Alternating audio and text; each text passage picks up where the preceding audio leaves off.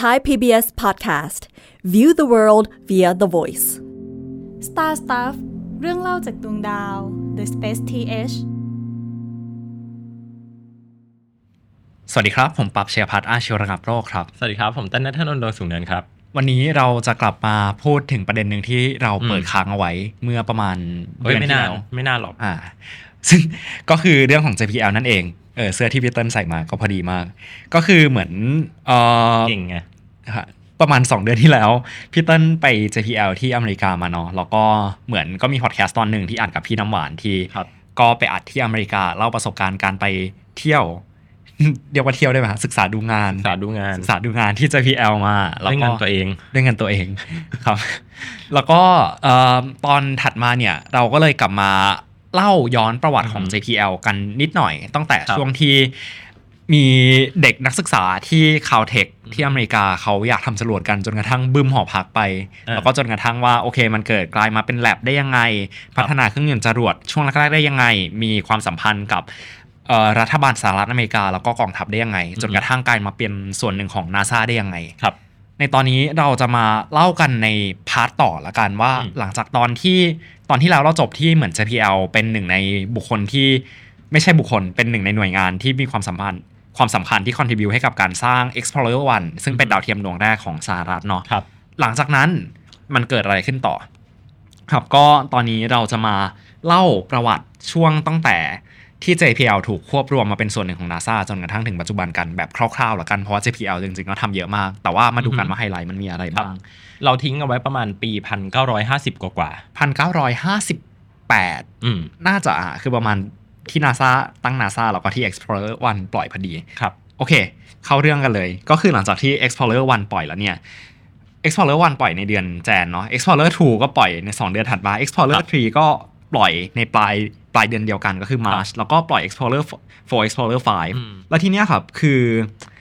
มันก็ถ้าเท้าความในตอนนั้นมันคือช่วงที่การ แข่งขันทางอวกาศ Space Race มันกำลังเริ่มคลุกรุ่นเนาะอือฮึก็คือฝั่งอเมริกาก็จะไปดวงจันทร์ ฝั่งรัสเซียก็จะไปยึดดวงจันทร์เขาก็เลยเริ่มโครงการหนึ่งขึ้นมาครับ คือปกติเราจะรู้จักโครงการการไปสำรวจดวงจันทร์จากทางฝั่งที่เป็นมนุษย์เป็นหลักเนาะก็คืออืมโครงการตั้งแต่ Mercury Gemini เจมินายอ Apollo พอลโลแต่ว่าขนาดเดียวกันฮะ JPL ก็เป็นตัวละคร กึ่งลับกึ่งไม่ลับตัวหนึ่งที่พัฒนาโครงการควบคู่กัน เพื่อที่จะครับศึกษาเทคโนโลยีในการไปสำรวจดวงจันทร์ครับแต่ในขณะเดียวกันไฮไลท์ของเขาเนี่ยคือเอ่อ Mercury Gemini อพอลโลจะมีมนุษย์อือฮึแต่ว่าโครงการที่ JPL ทำส่วนใหญ่เนี่ยเขาจะเชี่ยวชาญกับโครงการที่เรียกว่า uncrew Robotic เหรือว่าโครงการ robotic spacecraft คือในตอนนั้นเนี่ยต้องต้องต้องเท้าความอย่างนี้ว่าครับการไปดวงจันทร์เนี่ยมันก็เป็นเป้าหมายหนึ่งอืขอมง ของของทั้งสหรัฐอเมริกาแล้วก็ของทั้งโซเวียตแหละ ตัวโซเวียตเองเนี่ยตอนนั้นก็มีโครงการชื่อว่าลูน่าอืมนะครับ L L LU L U N A เขียนแบบเขียนแบบรัสเซียนะฮะก็ก็เป็นส่งพยายามส่งยานไปลงดวงจันทร์คือพอโซเวียตเนี่ยแกประสบความสำเร็จกับสปุกนิกนะฮะอืมหนึ่งสองแล้วก็ว่าไปก็ก็อยากไปดวงจันทร์ครับ อืม ก็สองโครงการที่ JPL เป็นหัวหอกครับ ก็คือโครงการ Ranger กับอืมโครงการ Surveyor ในช่วงนั้นครับ โครงการ Ranger เนี่ยเป็นโครงการที่เกิดขึ้นประมาณช่วงปี 1960อือหือตอนนั้นเนี่ยนาซาเขาอยากสร้างเหมือนเป็นยานสำรวจไปดวงจันทร์นี่แหละ เขาก็เลยสร้างโครงการ Ranger ขึ้นมาครับ เป็นคล้ายๆดาวเทียมที่พยายามจะไปเก็บภาพถ่ายของดวงจันทร์อือหือความน่าสนใจของมันคือ Ranger 1ส่งไปปีอือฮึ1961 พัง Ranger 2ส่งไปปีเดียวกัน พังอืม Ranger 3 Ranger 4 Ranger 5 Ranger 6ส่งไปก็พังอืมจนตอนนั้นเนี่ยครับมันเป็นโครงการที่ถูกเรียกว่าเหมือนเหมือนเหมือนปลายไปก่อนแล้วก็หวังว่ามันจะได้อ่าอ่าก็จนกระทั่ง Ranger 7 ครับ มันก็เป็นโครงการแรกที่ปล่อยขึ้นไปในปี 1964 แล้วก็สามารถเก็บภาพถ่ายของดวงจันทร์ได้ ก็เป็นภาพถ่ายจริง ๆ ก็ไม่ได้ชัดอะไรมาก ก็เป็นภาพถ่ายของหลุ้มบนดวงจันทร์อะไรเงี้ยครับ แต่ว่าก็เรียกได้ว่าเป็นหนึ่งในภาพถ่าย ดวงจันทร์แบบชัดๆ ภาพแรก ๆ จากทางฝั่งสหรัฐอเมริกาพันเก้าร้อยหกสิบสี่เนี่ย ก็คือหลังจากที่จอห์น John เอ F. ฟเคนเนดี Kennedy ประกาศสปีชจะไปดวงจันทร์อีก ใช่ ก็คือ 2 ปี ยาน Ranger 7เนี่ยครับเป็นยานหลังที่จากเสียงเมื่อกี้พี่พูดว่าก่อนจะหรือหลังจาก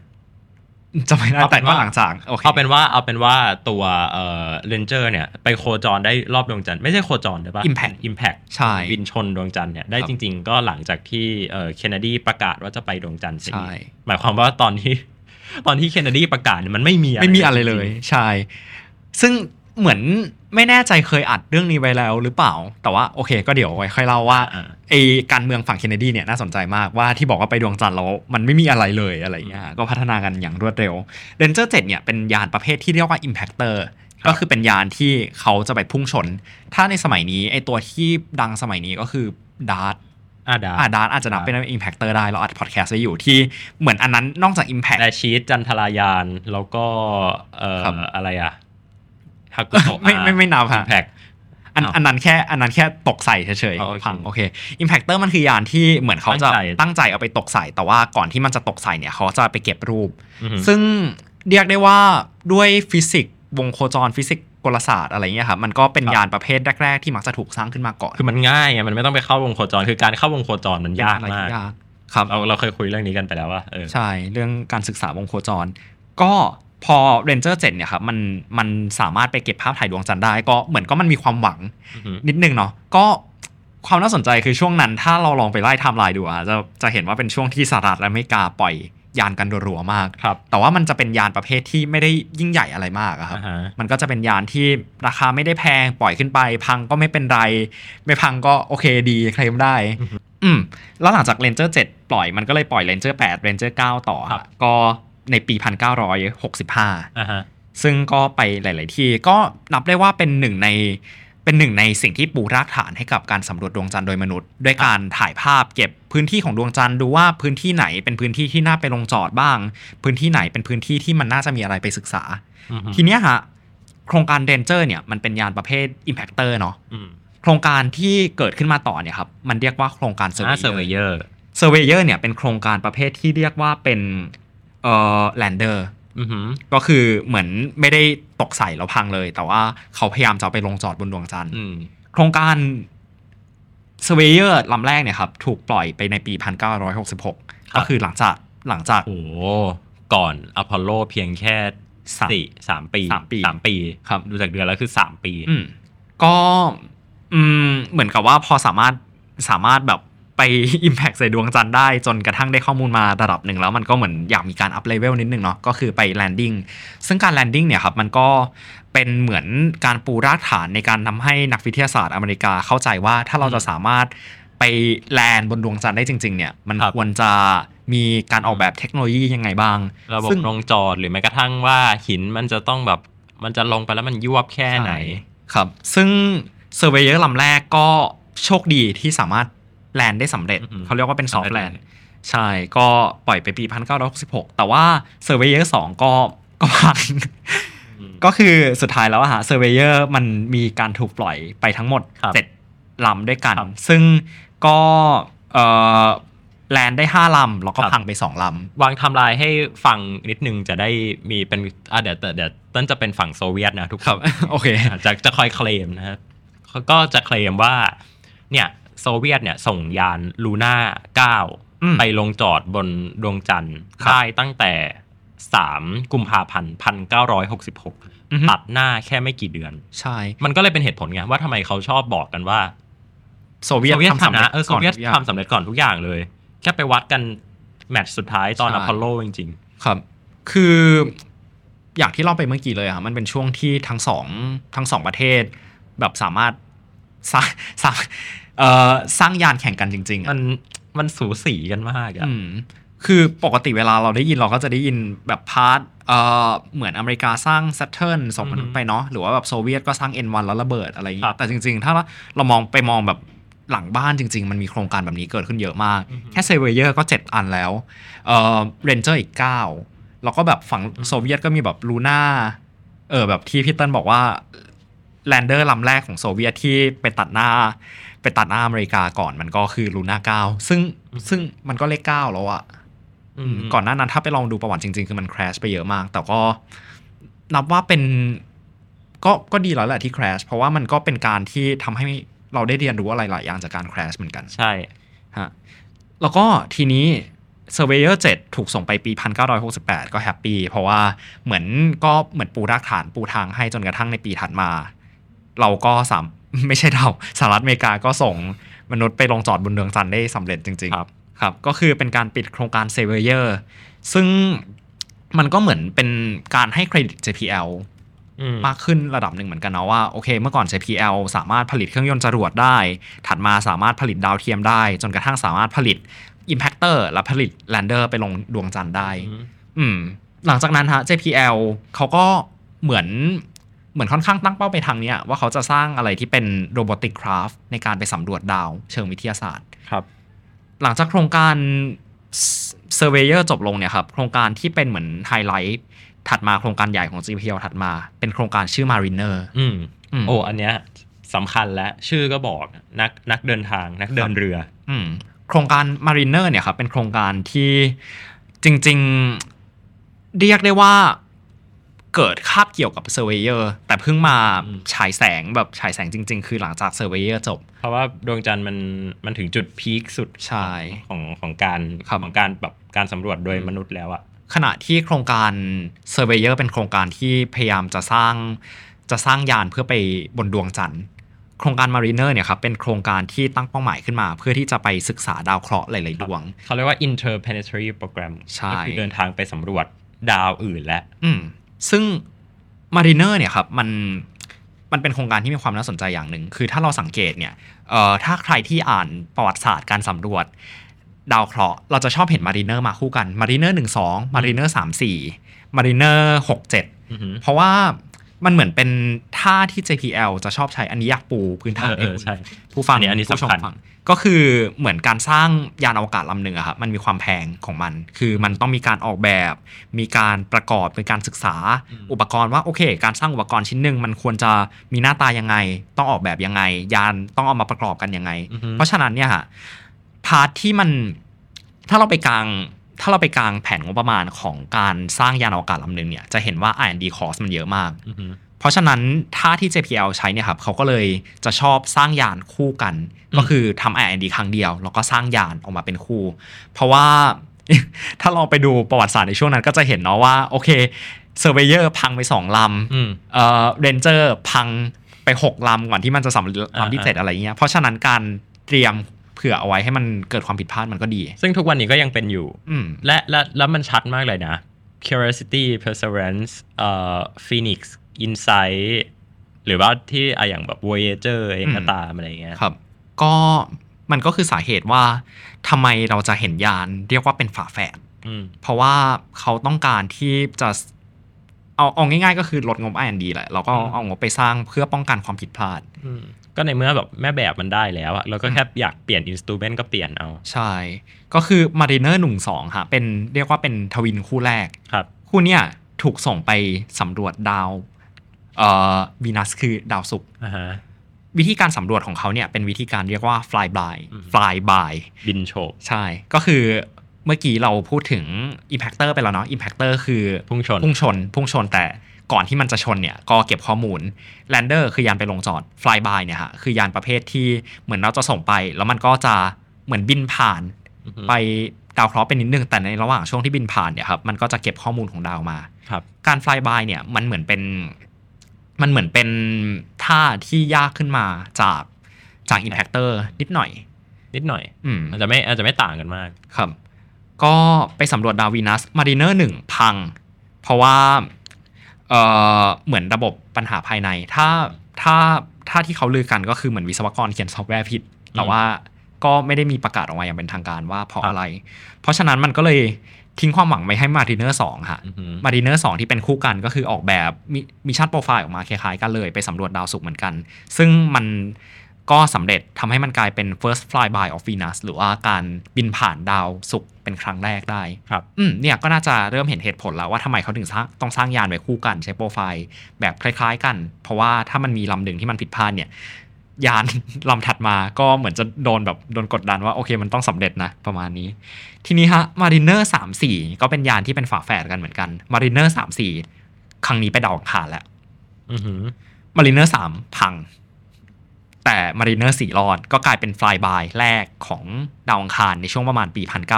1965อืมครับ ทีนี้ความน่าสนใจคือพอ Mariner 4มัน work อะฮะตอนนั้นเขามีสร้างยานสำรองเอาไว้ลำหนึ่ง ซึ่ง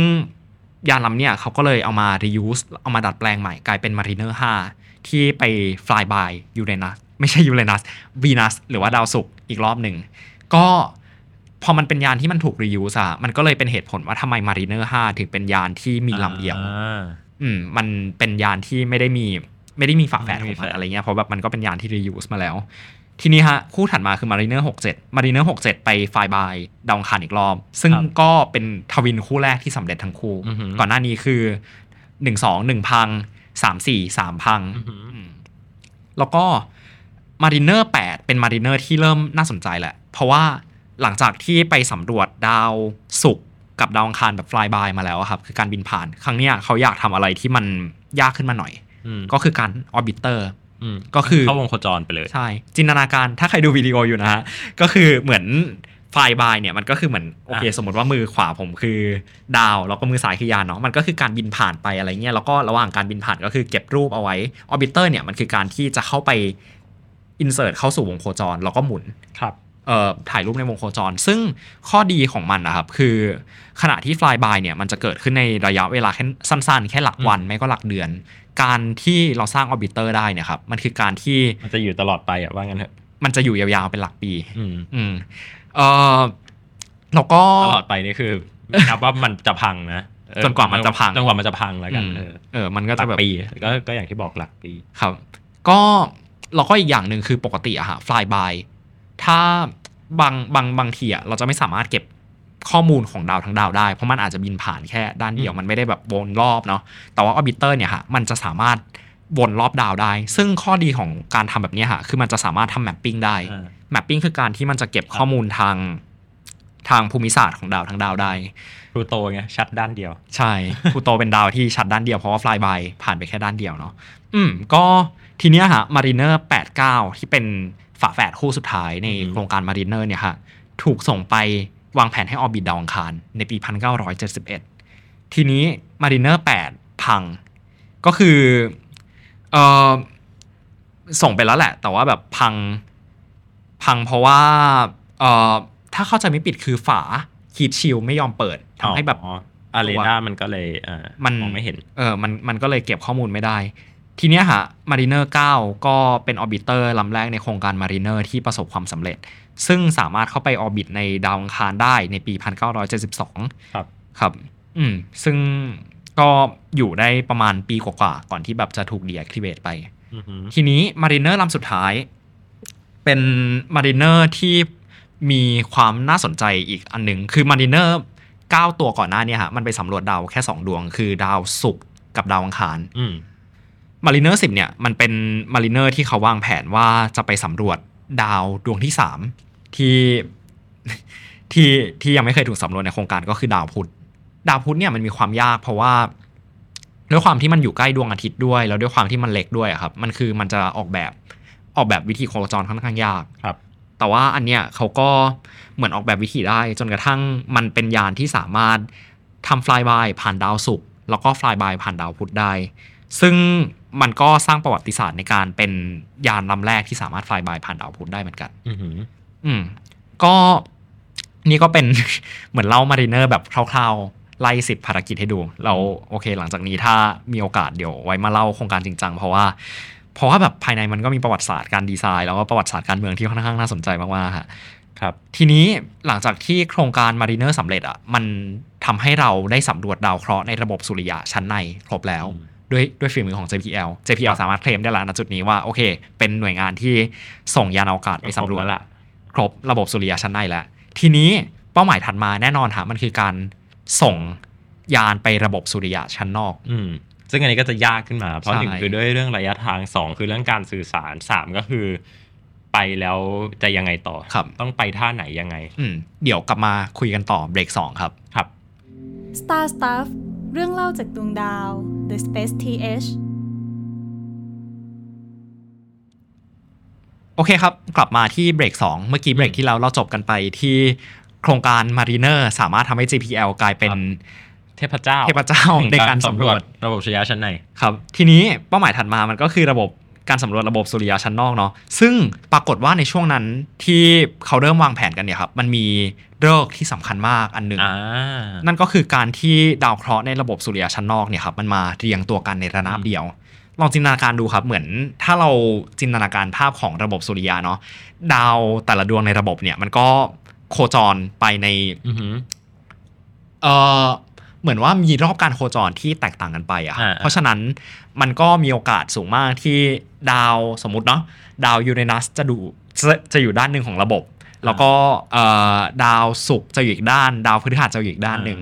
แต่ว่าในช่วงประมาณประมาณ 1970 เนี่ยครับมันเป็นช่วงที่บังเอิญว่าดาวในระบบสุริยะชั้นนอกชั้นนอกเนี่ยมันมาเรียงตัวกันในระนาบเดียวกันใช่คืออีชั้นในอะไม่เท่าไหร่หรอกเอาชั้นนอกอะเพราะชั้นนอกกว่ามันจะโคจรมาทีหนึ่งมันมันนานไงครับเออซึ่ง ไอสิ่งเนี้ยมันมันจะครับเกิดขึ้นแค่ครั้งเดียวในรอบเป็น 200 ปีอะฮะเออเพราะฉะนั้นก็คือ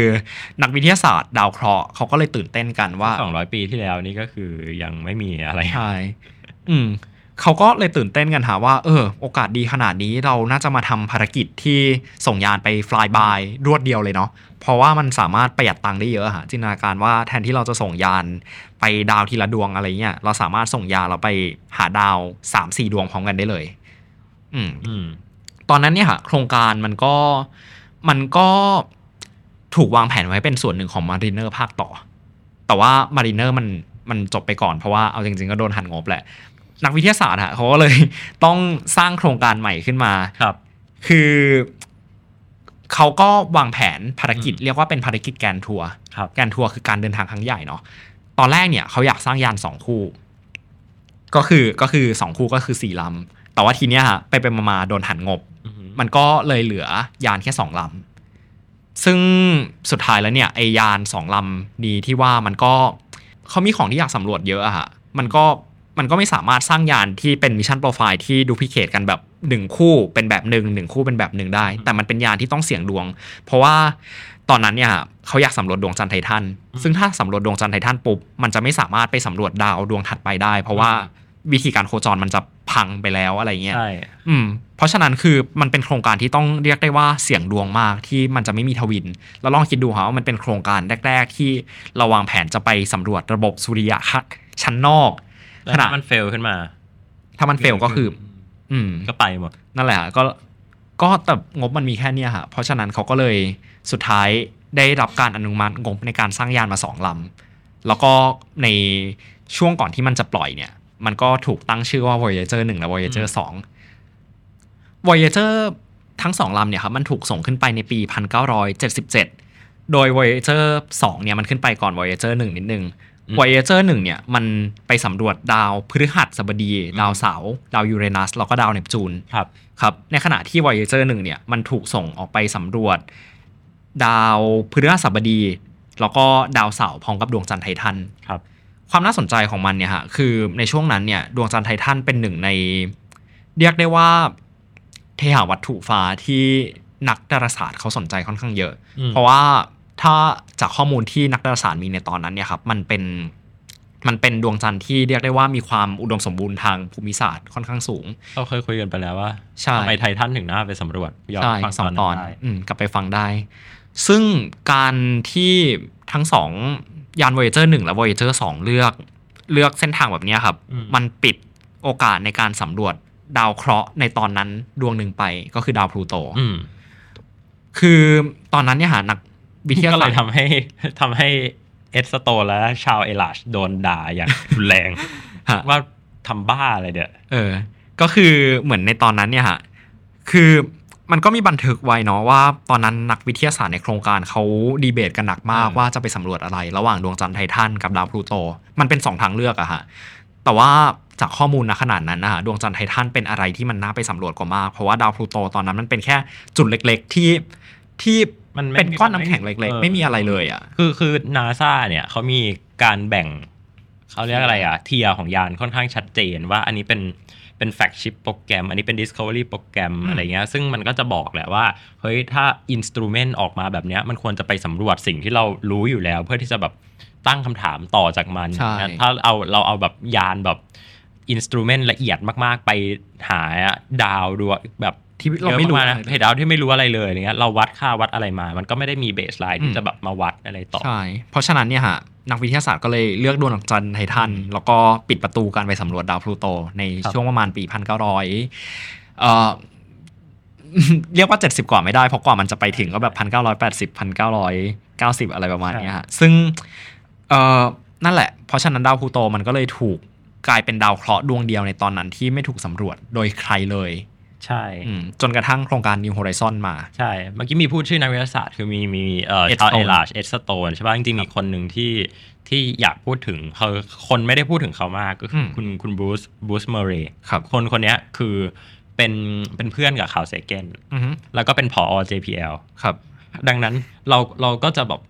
สงสัยว่า Carl Sagan จะไปอะไรกับ JPL หนักหนาหน้าที่ตัวเองก็ไม่ใช่ตัวเองสอนอยู่คอนเนลใช่ป่ะเออเขาสอนอยู่คอนเนลแล้วแบบ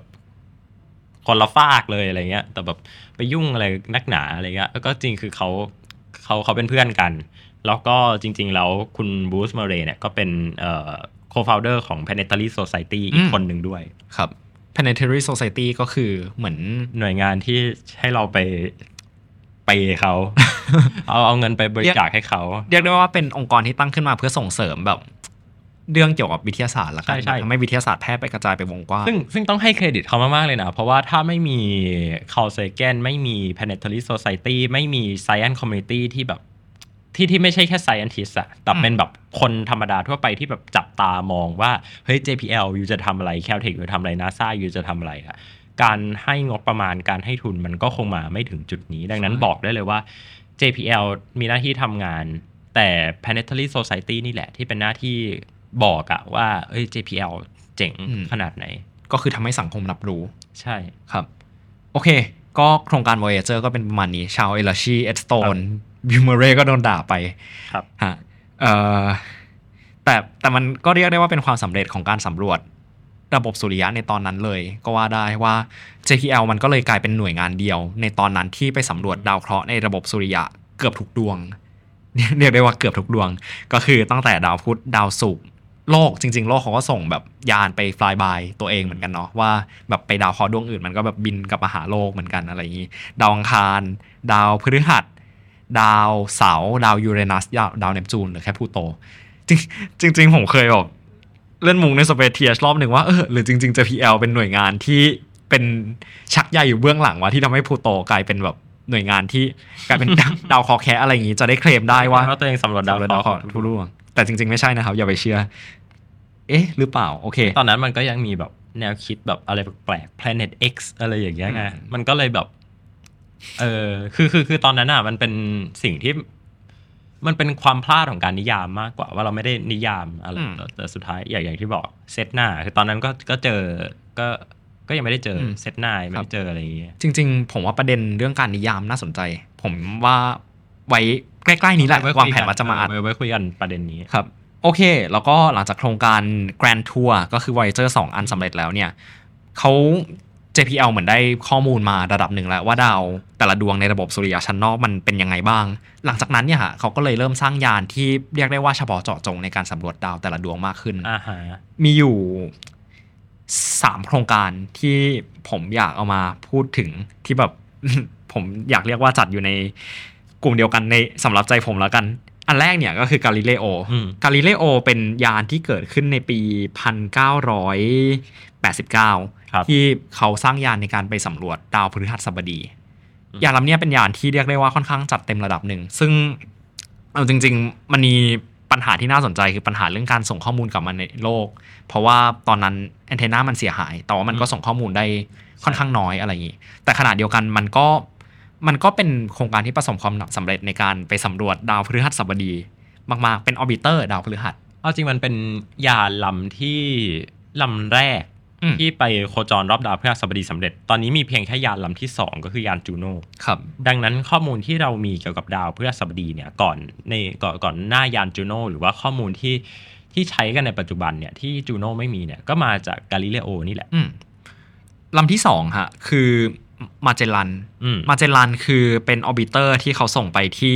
ดาวศุกร์ครับ ซึ่งเป็น orbiter ที่ค่อนข้างค่อนข้างลำค่อนข้างใหญ่ แล้วก็อืมมีหน้าที่ในการไปทำวัด หน้าที่หลักของมันคือการวัด gravitational field ของดาวศุกร์อะก็เป็นหนึ่งในโครงการที่น่าสนใจ แล้วก็โครงการที่ 3 ที่ผมอยากพูดถึงคือโครงการ Ulysses ที่เป็นโผล่ในการไปสำรวจดวงอาทิตโอ้ย์โหอันนี้อันนี้สุดมาก ใช่ เป็นเป็นหนึ่งในยานอวกาศที่พี่ชอบอืมเกือบที่สุดเหมือนกัน Ulysses ซึ่ งถามว่าทำไมผมอยากจัดโครงการ 3 โครงการนี้ของ JPL อยู่ในกลุ่มเดียวกัน เพราะว่าผมชอบวิธีการปล่อยมันมากโครงการอ่าใช่ใช่โครงการ 3 โครงการเนี้ฮะเป็น 3 โครงการที่เป็น Space Probe ของ JPL ที่ถูกปล่อยด้วย Space ใน Shuttle Shuttle ก็คือปกติแล้วเนี่ย เวลาเราจะปล่อยยานอวกาศ เรามักจะปล่อยด้วยจรวดเดลเนาะต้าทูแอตลาสไททันอะไรก็ว่าใช่ไป แต่ว่าโครงการ 3 โครงการเนี้ยฮะเป็นโครงการที่เขาใช้ Space Shuttle ครับแล้วก็เอาไอยานอวกาศลำเนี้ยไปติดกับเรียกได้ว่าเป็นบูสเตอร์จรวดเออแล้วก็ยัดลงไปที่ payload ของ Space Shuttle แล้วก็ Space Shuttle เนี่ยมันก็จะขึ้นบินขึ้นไปถึง orbit เนาะแล้วก็เอาไอตัวยานอวกาศที่ติดกับบูสเตอร์เนี่ยเอ่อปล่อยปล่อยออกไปขึ้นไป แล้วก็บูสเตอร์เนี่ยก็จะจุดเพื่อส่งยานสามเพื่อส่งไอ Space Probe เนี่ยไปเป้าหมายของมันฮะซึ่ง ซึ่งไม่ make sense แต่แต่ก็มันเท่มันก็เท่ไม่คือทำมาแล้วไงคือคือโอเค มันจะ make sense มันมันมันจะคุ้มถ้าเกิดว่าเราสามารถพิสูจน์ได้ว่ากระสวยอวกาศมันคุ้มค่าจริง ๆ ซึ่งมันไม่เคยถูกพิสูจน์ได้เลยว่ามันคุ้มค่าในแง่ ในแง่ของแบบงบประมาณที่แบบครับทำมาแล้วมันแพงกว่าใช้จรวดอีก ทุกวันนี้เราก็ยังใช้จรวดกันอยู่นะครับอืมแล้วก็เอ่อโครงการเรียกได้ว่าเป็นโครงการใหญ่โครงการสุดท้ายที่อยากมาพูดถึงตอนนี้อืมก็คือ เอ่อแคสซินีหอยเกนครับ นี่ก็เป็นโครงการอันดับโปรดหนึ่งที่รักมาก ๆ รักใช่โครงการนี้ที่สุด มีสติกเกอร์อยู่ด้านหลังว่าหรือไม่ได้แปะไว้ไม่ด้โอเคติดตอนพี่เติ้ลไม่กล้ามาแปะเพราะว่าเสียดายเสียดายเดี๋ยวแบบเปลี่ยน คือ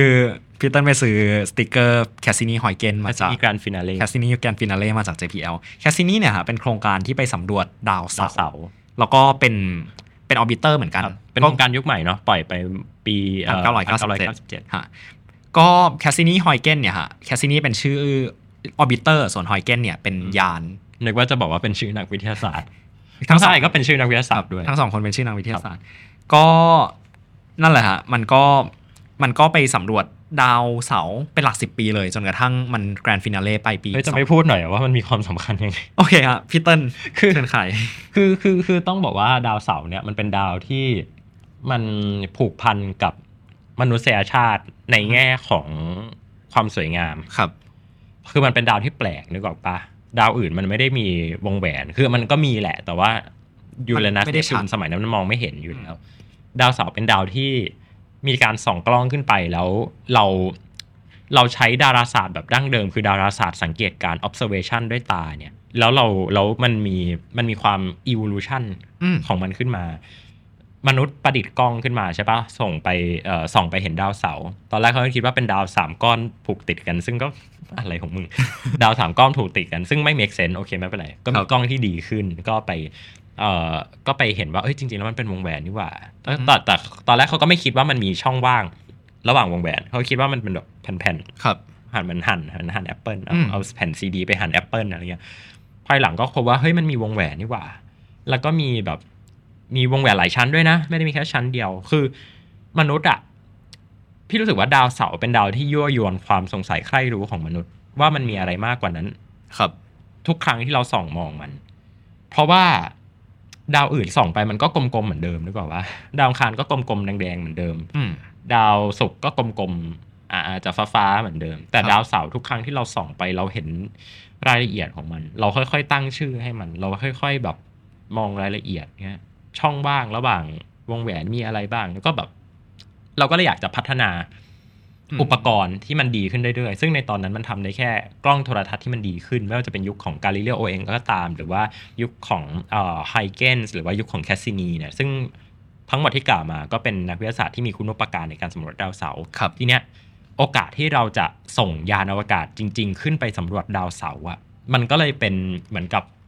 ของขวัญ ที่พิเศษมากๆให้กับมนุษย์ว่า เราได้ใช้จะได้ใช้ยานอวกาศ สังเกตดาวเสาร์ในระยะที่มันใกล้มากอือฮึๆและไม่แปลกใจเลยว่าทำไมชื่อของยานอวกาศลำเนี้ยถึงได้ถูกตั้งว่าเป็นแคสซินีไฮเกนส์ครับเพราะมันคือจุดเริ่มต้นแล้วมันคือแบบการที่คนเหล่านี้ถูกยั่วยวนด้วยด้วยความด้วยความสงสัยใคร่รู้ที่เขามองดาวเสาร์อะโอเคเออครับแล้วพอปล่อยขึ้นไปใช่ปะไปถึงดาวเสาร์ปี 2003อะไรเงี้ยก็ปล่อย probe ไฮเกนส์ ไปลงจอดบนดวงจันทร์ไททันของดาวเสาร์ซึ่งเป็นการลงจอดที่ไกลที่สุดในประวัติศาสตร์ครับ แม้ว่าภายหลังจะตัวตัว probe เนี่ยมันจะไม่ work นะแต่คุยล่าสุดคุยกับเอ่อทางนักวิทยาศาสตร์ JPL เขาก็บอกว่ามันไม่ใช่ความผิดเขานะ เพราะว่าตัวยานมันทำโดย ESA แต่ว่าก็ไม่เป็นไรแคสซินีเองเนี่ยก็ได้ก็ได้ให้เอ่อได้ให้ความรู้เกี่ยวกับดาวเสาร์มาเยอะมากอืมๆแล้วจนสุดท้ายภารกิจ Grand Finale ก็คือ ทิ้งตัวเองลงไปในดาวเสาร์เพื่อเป็นส่วนหนึ่งของดาวเสาร์ตลอดกาลครับ ก็เลยอินกับแคสซินี่มากๆแคสซินี่เป็นยานอวกาศที่พี่รู้จักลำแรก ๆ ในตอนเด็กเว้ยครับเออแล้วพอพอเราได้แบบเห็นวันสุดท้ายของมันอะ มันก็แบบตื้นครับตันแล้วก็แบบร้องไห้ออกมา ก็เลยรักยานลำนี้โอมาเคครับโหฟังแล้วขนลุก แล้วก็คุณผู้ฟังก็น่าจะรู้เลยนะครับ ว่าเราไม่ได้ bias เข้าข้างกองกันเลยแต่อย่างใดเราไม่ได้ bias ตอนนี้เข้าข้าง JPL หรือไม่ได้เข้าข้างโครงการใดโครงการหนึ่งเลยนะคือคือนิวแต่ไ r ซอนก็เจ๋ง ฮะโอเค ก็ไม่ได้ bias เข้าข้างโครงการใดโครงการหนึ่งแต่ที่ที่ผ่านมาเราก็แบบพูดรวมๆ แล้วก็แคสซินี่เราก็ใช้เวลากับมันแอร์ไปบัสก็เจ๋งเขาเลี้ยงข้าว โอเคได้ครับ ก็นี่ฮะหลังจากแค่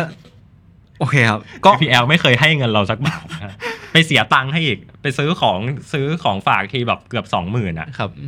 ในขณะที่เจ้าอื่นก็คือแบบแจ็คซ่าคือแบบว่าเลี้ยงข้าวกี่มื้อ เออ ไม่ JP เอาเสื้อลอกด้วยผมซักรอบเดียวก็ลอกแล้ว จริงเนี่ยรอด โอเคแต่ก็ไม่เป็นไร โอเค ไม่มีอะไรฮะยังรัก JPL เหมือนเดิม แล้วก็โคตร bias หลังจากหลังหลังหลังจากแคสซินี่ฮอยเกนส์ปล่อยไปแล้ว แบบจริงๆ JPL ก็ส่งยานอีกหลายลำเนาะลำที่พี่เติ้ล mention มาถึงเราเมื่อกี้ก็คือจูโน่จูโน่ก็เป็นเป็น Space Probe ที่ลำใหญ่มากลำหนึ่งที่ไปสำรวจดาวพฤหัสบดีครับแล้วก็หลังจากนี้มันก็จะมีโครงการใหญ่ ๆ อีกเยอะเลย อย่างเช่น Europa ครั Clipper บที่เราก็อัดพอดแคสต์ไปแล้วครับอืม เดี๋ยวเดี๋ยวเดี๋ยวมาช่วยกันลงลึกตัวโครงการต่างๆของ JPL ใช่แล้วกัน เพราะอันว่านี้มันก็จะมีประเด็นอันหนึ่งที่ครับที่พี่ก็อยากเล่าเรื่องเกี่ยวกับว่าเขาทำเอ่อเขาเคยมีโครงการชื่อว่า faster better cheaper อืมที่ที่สร้างความสร้างความเละเทะสร้างความเละเทะกับ JPL อย่างมากแต่ว่าครับก็ก็เป็นเคสสตัดดี้หนึ่งละกัน คือถ้ามันไม่เกิดขึ้นครับเราก็ไม่รู้หรอกอะครับ นี่ก็น่าจะเป็นภาพรวมคร่าวๆของโครงการสำที่เป็น Space Probe สำรวจดาวเคราะห์เนาะจริงๆ JPL ยังทำอีกเยอะมากๆทำเอ่อ Earth observation ก็ทใช่ rover ก็ทำ Rover ก็ทำ rover ทุกตัวของสหรัฐอเมริกาที่ไปลงจอดบนดาวอังคารเป็นของ JPL หมดเลยำครับฮะหรือว่าก็ โครงการดาวเทียมอีกมากมายก็ทำแก้วก็ทำกระเป๋าก็ทำโอเคครับแต่ว่าตอนนี้ก็น่าจะเห็นภาพรวมคร่าวๆแล้วว่าในประวัติศาสตร์ที่ผ่านมาตั้งแต่ที่ NASA ถูกก่อตั้ง JPL ถูกควบรวมไปเป็นส่วนหนึ่งของ NASA จนกระทั่งถึงปัจจุบันเนี่ย JPL ไปสำรวจดาวเคราะห์ได้ครบทุกดวงในตอนนี้น่าจะบอกสุริยะได้ยังไงครัโอบเคครับ ก็ไว้หลังจากนี้เดี๋ยวเรามาลงรายละเอียดแต่ละโครงการที่ก็มีความน่าสนใจในตัวของมันเองครับ ก็ สำหรับใครที่อยากฟังเรื่องราวเกี่ยวกับอวกาศอืมกับเราอีกนะครับ ก็สามารถติดตาม Star Stuff เรื่องเล่าจากดวงดาวได้ทางช่องทางรับฟังพอดแคสต์โดยทั่วไปต่างๆเลย Google Podcast Spotify Apple Podcast ครับเว็บไซต์ Thai PBS Podcast แล้วก็เราก็มีวิดีโอนะครับเผื่อใครอยากเห็นรูปภาพประกอบ แล้วก็เห็นหน้าของเราครับก็สามารถรับชมได้ทาง YouTube ช่องครับ Thai PBS Podcast ก็จะเป็นวิดีโอพอดแคสต์ครับสำหรับตอนนี้ผมปั๊บเชยพัฒน์อาชีวระงับโรคครับ แล้วผมเต้นนัทนนท์ดวงสูงเนินครับขอลาคุณผู้ฟังไปก่อน สวัสดีครับ สวัสดีครับ Star Stuff เรื่องเล่าจากดวงดาว The Space TH